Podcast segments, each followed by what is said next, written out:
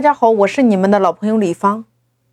那么，无论今天你做的是纯外卖还是服务类的本地化的商家，我给大家的建议，只要你的客户群体是周边的人群，是你当地的周边人群，那么美团是一个天然的流量池，你必须要入驻美团和饿了么平台。那我们如何从这两个平台上获取自己的流量呢？我给大家分享一个实战的案例。那这是一家餐厅，就是他像所有的餐厅老板一样，他把自己的所有产品上架到两个平台，第一个叫做美团，第二个叫做饿了么。我们说，今天你的单子想要更多的曝光量，你是不是得有销量和成交额？因为今天任何的一家平台，它都是一家超级广告公司。我前面有讲过，所以说为了打造销量，他做了两款爆品，透过这两款爆品来引流。当用户在美团上点了这一款爆款皇家烤肉拌饭，你收到这样的一个外卖的时候，你首先看到一个纸盒，一边是番茄鸡蛋，一边是小青菜。下边是米饭，还送了一盒满满的紫菜蛋花汤，这样的盒饭只卖十一块钱。那有人会问是老师，那为什么你要给了爆款烤肉拌饭还要再送两个小青菜呢？因为成本也是有限制的，用户吃的烤肉不过瘾，这个时候你就需要两个下饭菜来增强用户的体验。所以你一定要明白，流量产品，你你首先得好吃，还得不贵。透过这样的爆款十一元的盒饭，迅速的抓取到了客户的流量。那它的第二款爆款产品叫做韩式脆皮鸡拌饭。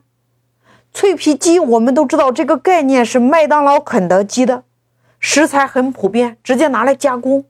那大家对这个脆皮鸡都有认知，用别人的利润产品来做了自己的流量产品，当然你要做嫁接和包装的，因为鸡肉的受众群体特别大，老少皆宜，所以呢，这样的一个爆款的脆皮鸡拌饭，它为了做到高频超预期，做的一样很实在，然后也赠送紫菜蛋花汤，同样只卖十一块钱。这样的两款爆品在美团上销量和成交率当月冲到了九九九加。我问大家，你是不是也是这样操作的呢？但是为什么很多人最后反而没有赚到钱？今天我来给大家解一下密，因为你少了这一步，转换到自己的微信端。我举个例子，如果今天你是总部。那么你的加盟商所有的客户消费之后，你有没有抓取到用户的数据呢？是谁在吃？是谁在用？是谁在享受你们家的产品和服务呢？那如果今天你是一个门店，那么买你产品的客户是谁？你有没有用户数据？如果你没有做到这一步，那么在未来你就是一家不值钱的公司，你会被平台绑架。你会不停的在平台花钱买流量。那回过头来，我们说如何抓取到用户数据呢？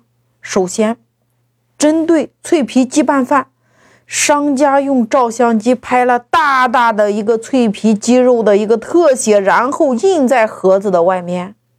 我来给大家还原一下这样的一个场景：如果你在办公室点了这样的一个盒饭。你的同事离你特别远，但是大老远他就看到了这个盒子上面印着大大的脆皮鸡肉、烤肉，他会不会来看一下呢？当他看到的时候，他会不会点呢？尤其是他知道这么便宜的时候，他肯定会点。这是不是就变成了一个人传人的事件营销？但是，透过这样的吸引眼球还没有结束，我们重点是能够抓取到用户数据。于是呢，在这个盒子的右上角，我们放了一个大大的二维码。这个二维码我知道有很多老板在做互联网营销的时候，通常会在上面写上“请关注服务号”“请关注小程序”或者说“请下载 APP”。在今天，你以上所有的做法都行不通，都不如最接地气的这一招。这一招叫什么呢？写上两句话。第一句话，请加老板个人微信。